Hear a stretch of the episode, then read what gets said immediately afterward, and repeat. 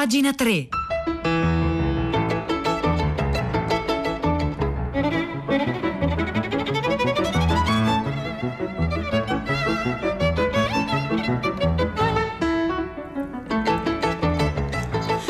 9, 1 minuto e 50 secondi, oggi è giovedì 22 aprile 2021 e allora buongiorno a tutti e bentornati a pagina 3, la cultura nei giornali, nel web e nelle riviste. Anche oggi Silvia Bencivelli che vi parla da questo microfono dà l'avvio alla lettura delle pagine culturali dei giornali. Partiamo però da una rivista online che è doppiozero.com con un articolo che torna sulla letteratura russa di cui stiamo tanto parlando in queste settimane anche per via dell'anniversario di Dostoevsky Dostoevsky. Qui però il protagonista è Vladimir Nabokov. Vladimir Nabokov ne scrive Valeria Bottone in un articolo dal titolo Nabokov, Tolstoi sì, Dostoevsky no.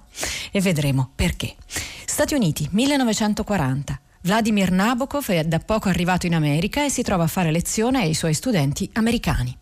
Ma che cosa sanno della letteratura russa? Su quali traduzioni possono contare e quali difficoltà dovranno affrontare? Nabokov le elenca così. Non sanno leggere il russo, hanno a disposizione traduzioni abominevoli e devono districarsi in una massa amorfa e mostruosa di cose mediocri il cui unico scopo è politico. A guidarli in questa selva c'è lui, appunto, il professor, il professor, Nabokov, tra i più popolari della Cornell University, dove dal 1948 insegna come professore associato nel corso sui maestri della narrativa europea e in quello di letteratura russa in traduzione. Visto il successo delle lezioni e forse anche per facilitare lo studio dei suoi studenti, Nabokov mette in cantiere la pubblicazione delle sue lectures, delle sue lezioni, progetto che viene però abbandonato e poi ripreso dopo la sua morte, ripreso da Fredson Bowers. Escono così appunto eh, due volumi, Lezioni di letteratura e poi Lezioni di letteratura russa, pubblicati nel 1980 e nel 1982, entrambi in italiano per Garzanti negli anni 80 ed entrambi oggi in italiano italiano, di nuovo pubblicati da Adelphi, lezioni di letteratura nel 2018 e lezioni di letteratura rossa Adesso esce in questi giorni con la traduzione di Cristina Delotto e Susanna Zinato. Per i suoi studenti Nabokov traduce anche l'Evgeny Onegin di Pushkin. Dopo aver raccolto l'esortazione della moglie Vera a tradurre lui stesso l'opera, evitando così di farsi il sangue amaro con le brutte o errate traduzioni esistenti.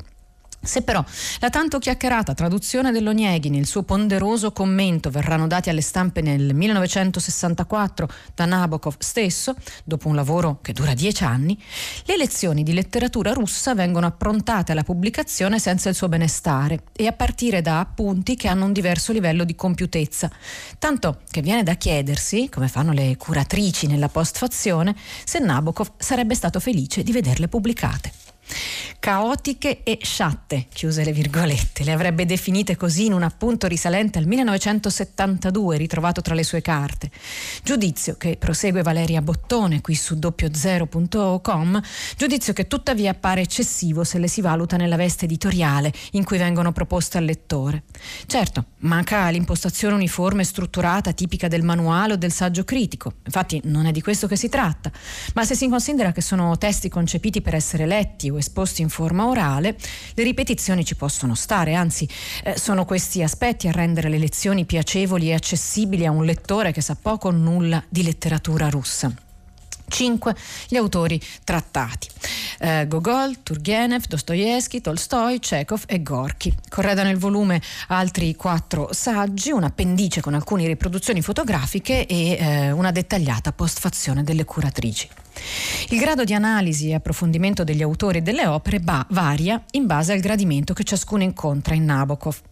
Dice: Sono un professore troppo poco accademico per insegnare cose che non mi piacciono e, e, lo dice a proposito del vituperato Dostoevsky che appunto a lui non piace. Dostoevsky però Nabokov lo include nel suo canone e, e sostiene di farlo per ridimensionarlo.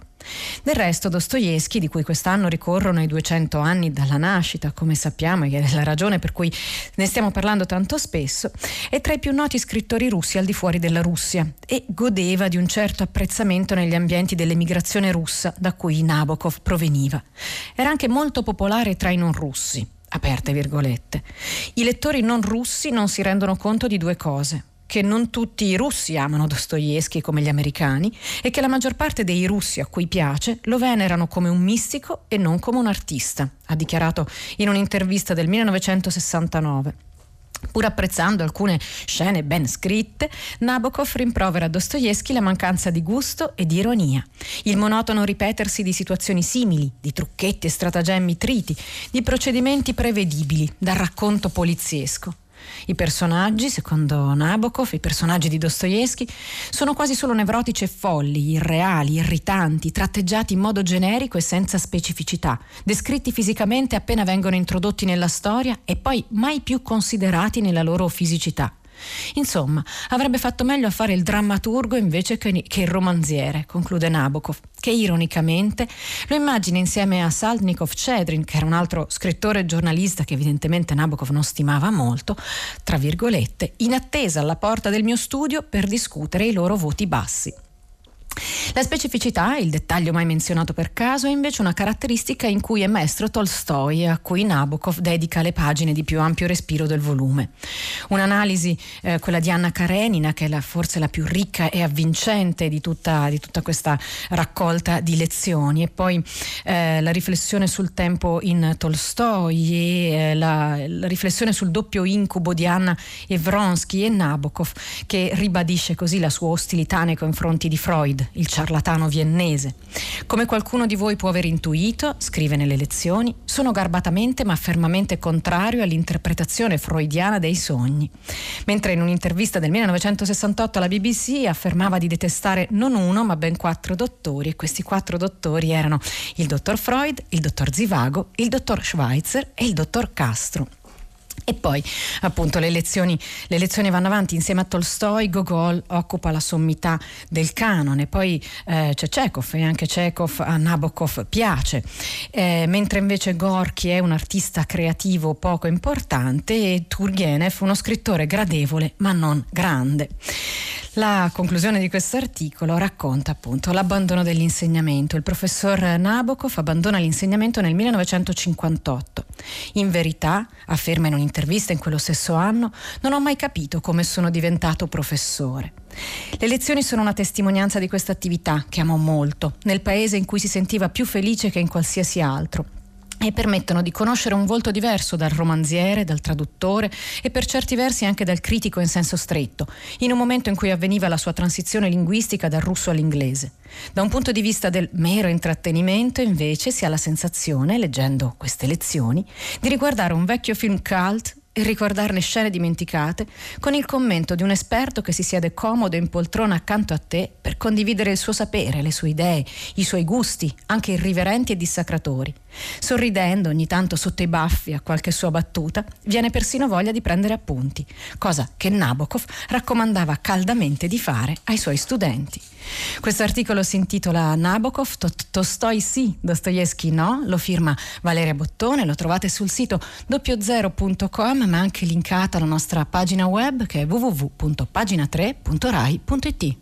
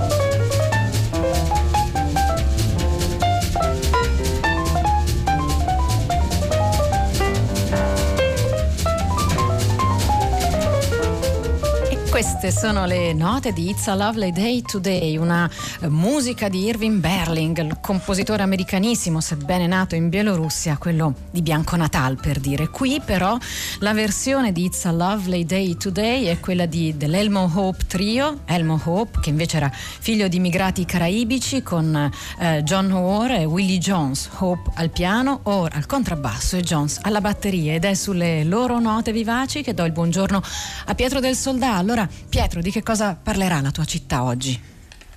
Ciao Silvia, buongiorno a te, le ascoltatrici e ascoltatori di Pagina 3. Allora, questa mattina al filo diretto di prima pagina, oltre si è parlato molto di ecologia, giornata della terra e su questo, eh, a questo proposito vi consiglio di non perdere le puntate di Radio Tremondo e di Radio Trescenza. Eh, un'ascoltatrice, Lucia, ha fatto riferimento a un tema toccato stamani in un'intervista a Matteo Salvini sul giornale, ma se ne parla da tanto. Si avvicina il giorno della presentazione del Recovery Plan, il piano di ripresa e resilienza, conosceremo dunque anche noi entro la fine di questo mese i dettagli.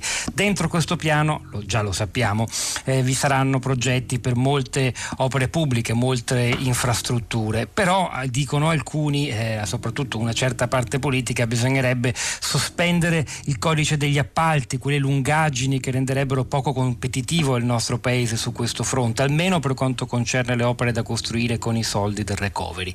E, e il dibattito è aperto, è estremamente interessante, si dice con un po' di retorica adottiamo il modello Genova, Genova, cioè quella sospensione del codice italiano degli appalti per la costruzione del nuovo ponte sul Polcevera. Eh, ma è davvero applicabile questo modello? Che cosa ha in mente il governo? Come queste opere pubbliche, che peraltro sollevano anche molte criticità da parte di ascoltatori attenti invece agli equilibri ambientali e dicono che altro dovrebbe essere la via da intraprendere per un nuovo tipo di sviluppo. Insomma, domande gigantesche che cominciamo a porci mentre appunto filtrano sui giornali già oggi le prime indiscrezioni su quello che conterrà davvero davvero il piano che tra qualche giorno conosceremo eh, per filo e per segno. Dalle 10 in diretta, Silvia, abbiamo bisogno di critiche, sollecitazioni, domande degli ascoltatori, fatevi vivi, noi ci siamo. Grazie Pietro, come sempre fatevi vivi, noi ci siamo al 335 5634 296, qui sono le 9, 13 minuti e 43 secondi, c'è un articolo sul foglio di oggi, lo firma Andrea Minuz, un articolo breve che ci racconta come con la spagnola a Roma in fondo fosse molto simile a come, a come, stanno andando le cose oggi. Non c'era un Globe Theater da occupare né bauli da esporre a Piazza del Popolo, ma anche durante la spagnola cinema e teatri se la passarono assai male. Anche allora disparità di trattamento in fatto di chiusure e riaperture a zone, colori, scaglioni, insomma. Tra ottobre e novembre del 1918 a Roma va in scena una lunga po- polemica tra cinema e teatri, non come oggi tra il calcio che riapre prima della cultura, ma eh, tra i teatri che riaprivano prima del cinema. Il Consiglio sanitario e la prefettura mostrano infatti un occhio di riguardo per la scena drammatica, ma poca sensibilità per varietà, caffè chantin e cinematografi, gli ultimi arrivati, che all'epoca si chiamano Radium, Ideale, Mefisto, Orfeo. Alla fine di ottobre, nel picco della prima ondata, il Messaggero pubblica aggiornamenti costanti sulle chiusure disposte per contrastare l'influenza. C'è la chiusura del, del, del cimitero, c'è la chiusura delle osterie e c'è la chiusura dei cinematografi, ma non dei teatri nei quali si danno rappresentazioni drammatiche, liriche e operistiche. In una nota inviata al prefetto si parla di un provvedimento urticante quando i cinematografi erano aperti, si legge, e vi era pubblico in sala, arrivò l'ordine di chiusura e il pubblico fu fatto uscire d'autorità dopo che aveva pagato il biglietto. Sui cinematografi non si, eh, non si scherzava, i gestori vanno così a protestare nella sede del messaggero. È venuta nei nostri uffici, si legge il 22 ottobre 1918, una numerosa rappresentanza di persone che dal varietà traggono il proprio sostentamento ed è venuta a dichiarare non già il dilagnarsi del provvedimento che li ha colpiti nell'interesse della salute pubblica, ma di un'evidente parzialità che si commette con questa procedura a zone, che sottilizza tra varietà, cinema e teatri propriamente detti. Insomma, una disparità di trattamento che vedeva alcuni teatri essere di serie A, alcuni teatri di serie B e il cinema, appunto. Uno spettacolo di bassa lega e questo articolo racconta questa storia, lo trovate sul foglio di oggi, si intitola Tranne che per i Novax, con la spagnola a Roma era tutto uguale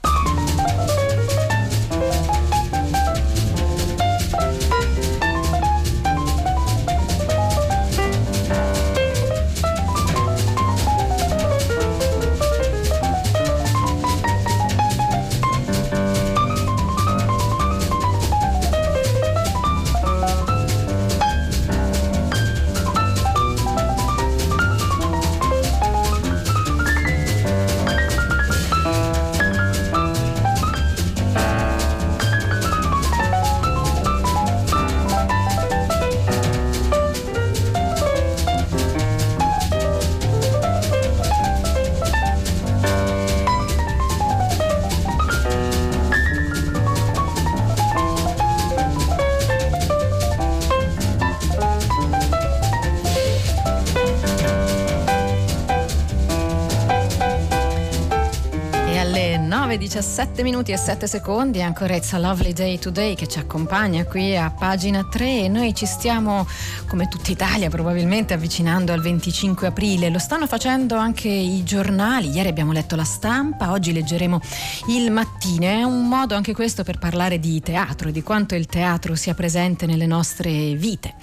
Lo si fa con un articolo dal titolo Quando i fascisti spiavano Edoardo, Peppino e Totò. E così scrive Pietro Gargano.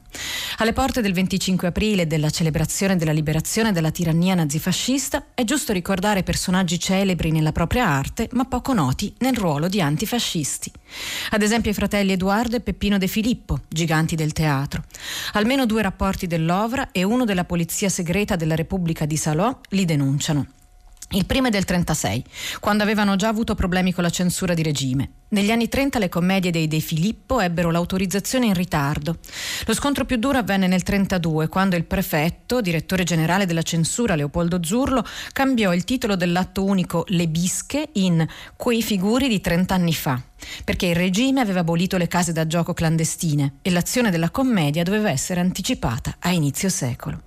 Il rapporto del 36 spiegava invece che la benevolenza dei maggiori esponenti dell'ispettorato del teatro, la simpatia della stampa, i successi finanziari non vietano ai De Filippo di parlare del fascismo con acredine e con scherno e di concorrere attivamente alla propalazione di scemenze.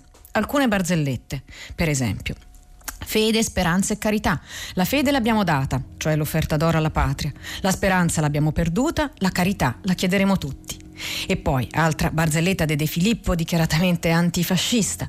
Un grande furgone giunge dalla zecca alla Banca d'Italia. È zeppo di biglietti da mille, nuovissimi. Un vecchietto osservando dice: Questa è la prova che in Italia c'è la libertà di stampa. Edoardo inoltre era accusato di aver malignato così. L'oro alla patria è tutta roba falsa, che così è da coglione da regalare. Chi è così coglione da regalare dell'oro buono, scusatemi? Secondo rapporto 1941, aperte le virgolette. Ci risulta in modo certo che i fratelli De Filippo, noti comici, sono nettamente antifascisti e in questo momento stanno facendo propaganda disfattista. Essi augurano apertamente una vittoria anglo-americana, perché così ci sarà respiro per tutti, per usare le loro stesse parole. Diffondono anche la voce che nelle alte sfere di governo Mussolini è completamente isolato è che tutti fanno il loro dovere di malavoglia, o meglio fanno il minimo necessario per non incorrere nel confino.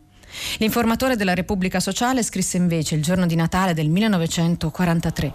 La notte del 25 luglio i due De Filippo fecero pazzia da manicomio, assoldarono i primi facinorosi che trovarono e con essi percorsero le strade di Roma, strepitando e rovinando tutto quello che poteva ricordare il fascismo. Invitarono poi a casa loro a gozzovigliare i più delinquenti di questi operai, inneggiando alla morte di Mussolini e alla vittoria della Russia. Durante il ventennio Edoardo aveva avuto intensi rapporti con antifascisti come Massimo Bontempelli e in una nota autobiografica scrisse Avevo dovuto nascondere le verità sociali sotto il grottesco e l'assurdo per non essere censurato. Eh, questa storia va avanti, va avanti anche con Sandro Pertini che volle Edoardo senatore a vita e con De Filippo che gli disse Guagliò al presidente io sono e sarò al Senato ciò che sono stato nella vita e nelle commedie. Tu sapevi che io sono per il popolo, io sono figlio del popolo. E poi appunto anche, anche Totò ebbe più o meno questo destino, una storia che trovate raccontata sul Mattino di Napoli per la, fe- per la penna di Pietro Gargano. L'articolo si intitola Quando i fascisti spiavano Edoardo, Peppino e Totò.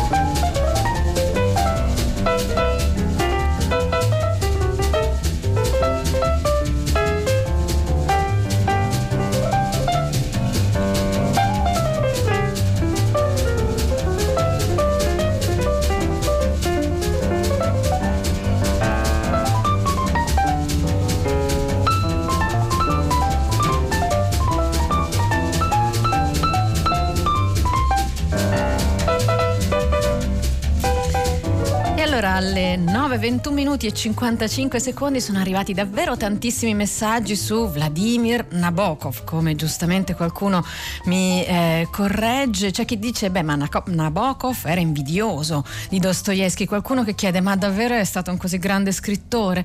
Qualcuno che corregge l'articolo perché la curatrice non si chiama Cristina Delotto ma Cinzia Delotto. Mi, mi scuso, l'ho trovato scritto così, effettivamente non ho verificato. Qualcun altro dice Nabokov inattendibile e, e così via. Qualcuno che eh, racconta di aver letto in originale, beh insomma complimenti. Noi qui però a eh, pagina 3 continuando a ricevere sempre volentieri i vostri messaggi e continuate quindi a eh, scriverci che vogliamo voltare pagina e vogliamo chiederci come le tecnologie influenzino il nostro sguardo sul mondo, non solo la nostra lettura sul mondo. Ci sono due articoli molto belli che andiamo in parte almeno a leggervi. Il primo viene dalla rivista antinomie.it, lo firma Mauro Zanchi e si intitola Oltre il paesaggio.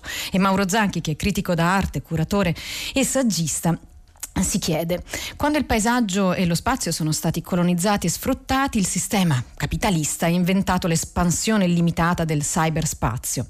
E poi c'è stata l'introduzione del cybertempo. Ma se il cybertempo è eh, nel tempo frenato dai limiti della mente umana, perché si tratta della capacità di elaborazione mentale del tempo, il cyberspazio è invece potenzialmente illimitato e oggi si espande attraverso innumerevoli emittenti dove utenti e programmi programmi sono connessi fra loro attraverso internet e attraverso la tecnologia. E allora come può oggi un artista contemporaneo rapportarsi al paesaggio, quindi a parti dello spazio, con la fotografia, senza che la sua azione risulti un ingenuo e anacronistico gesto di natura nostalgica o reazionaria, che lo ha indotto ancora a ridurre in una porzione eh, di eh, carta bidimensionale un pezzo di territorio. Negli anni Ottanta l'esperienza del viaggio in Italia aveva ancora senso. Il viaggio in Italia, lo ricordiamo, la mostra del 1984 che cambiò la visione dell'Italia.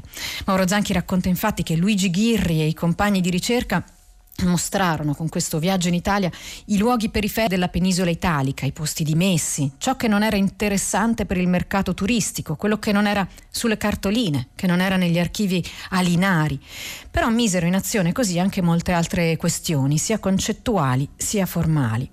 Oggi invece chi ancora orienta la macchina fotografica verso il paesaggio, come fecero Ghirri, Guidi, Barbieri, Basilico, Iodice e altri dell'era pre-cyberspazio, pre-internet, pre-cellulari e così via, mm, eh, può, uh, può essere considerato in che modo? Come si sta avvicinando all'idea di paesaggio? Bene, eh, mm, esempio, siamo nella campagna di Oviglio, vediamo un arcobaleno che si forma dalle pozzanghere prodotte dal sistema di irrigazione nei campi e facciamo una fotografia con lo smartphone. Stiamo facendo la stessa cosa che Vittore Fossati fece nel 1981, però un istante dopo la inviamo con WhatsApp agli amici, oppure la mettiamo su un social network. Che cosa accade allora con questo gesto? Che cosa si innesca in questo istante? L'immagine vola via velocissima, appare sullo smartphone o sugli schermi di altre persone. Avviene una condivisione emotiva, estetica, in tempo reale, che scavalca il mero punto di partenza, il paesaggio iniziale, e si viene a creare anche un ulteriore spazio, quello che unisce i punti dei luoghi dove si trovano in quel momento le persone a cui ho inviato l'immagine. E allora l'istantaneità elettronica sposta l'immaginazione cyberculturale verso un'altra espansione dello spazio. Se lo strumento tecnologico entra massivamente nelle vite di miliardi di persone, è inevitabile che la sua invenzione e il suo utilizzo creino uno spostamento interpretativo nella, della realtà. Quindi, nel caso del rapporto tra persone e paesaggio, si è indotti a riesaminare il ruolo dello sguardo e del gesto fotografante. Questo articolo lo trovate sulla rivista online antinomie.it di Sintonia intitola Oltre il paesaggio, lo firma Mauro Zanchi e questa è ancora pagina 3, il nostro indirizzo di posta elettronica, pagina 3, chiocciolarai.it.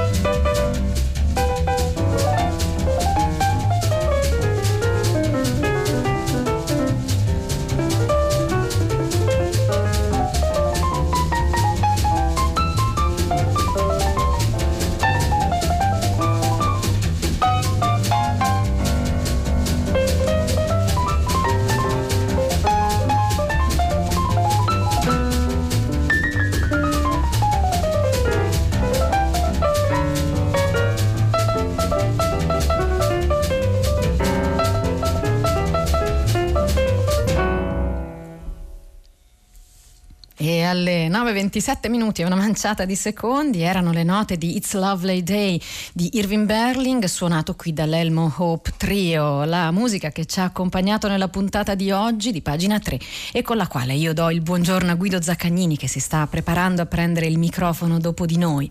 Un ultimo articolo, come vi avevamo promesso, ancora su tecnologie ed estetica, questo lo trovate sulla rivista online lavoroculturale.org e si intitola Teoria del salvaschermo.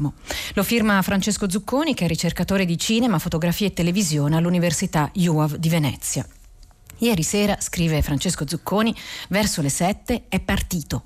Per la prima volta, dopo diverso tempo, mi sono accorto di lui. Non sapevo neppure di averlo attivato, eppure devo averlo fatto, un po' come gli accetto tutto che quotidianamente spunto su diversi siti web.